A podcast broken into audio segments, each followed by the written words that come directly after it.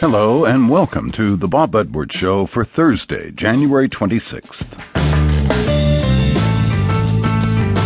Mount Everest was formed 60 million years ago. Today it separates Nepal and Tibet. At 29,035 feet above sea level, it is the highest point on Earth, and people have longed to stand on its summit. My guest today is Wade Davis, National Geographic's explorer in residence and the author of a new book titled Into the Silence The Great War, Mallory, and the Conquest of Everest. Davis maintains that World War I had so devastated a generation of Englishmen that they looked to the world's highest mountain for hope and redemption, and chief among them was Colonel George Mallory, who figured he would be the first to the top of the world.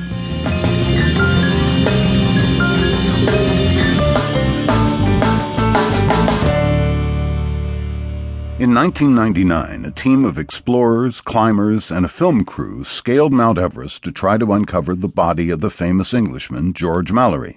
He disappeared in 1924 with climber Sandy Irvine on their quest to summit the world's most daunting peak, and for 75 years the details of their fate were a mystery. On May 1st, the team found a frozen body bearing tags that read G. Mallory. But even though he was found at last, Mallory's body still didn't answer the question everyone wondered had the men made it to the top? Mallory took part in all three of the Everest expeditions of the 1920s, and over the years these journeys have drifted into legend. National Geographic explorer in residence and writer Wade Davis's book Into the Silence: The Great War, Mallory, and the Conquest of Everest puts the expeditions into the context of the time and shows that the horrors of the battlefield often spurred these men onto greater risks. Wade Davis starts our conversation reading from his book Into the Silence.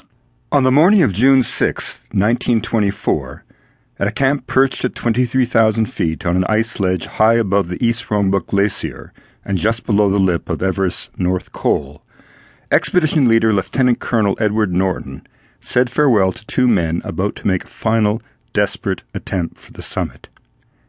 At 37, George Leigh Mallory was Britain's most illustrious climber. Sandy Irvine was a young scholar of 22 from Oxford with little previous mountaineering experience. Time was of the essence. Though the day was clear, in the southern skies great rolling banks of clouds revealed that the monsoon had reached Bengal and would soon sweep over the Himalaya and, as one of the climbers put it, obliterate everything. Mallory remained characteristically optimistic. In a letter home, he wrote, We are going to sail to the top.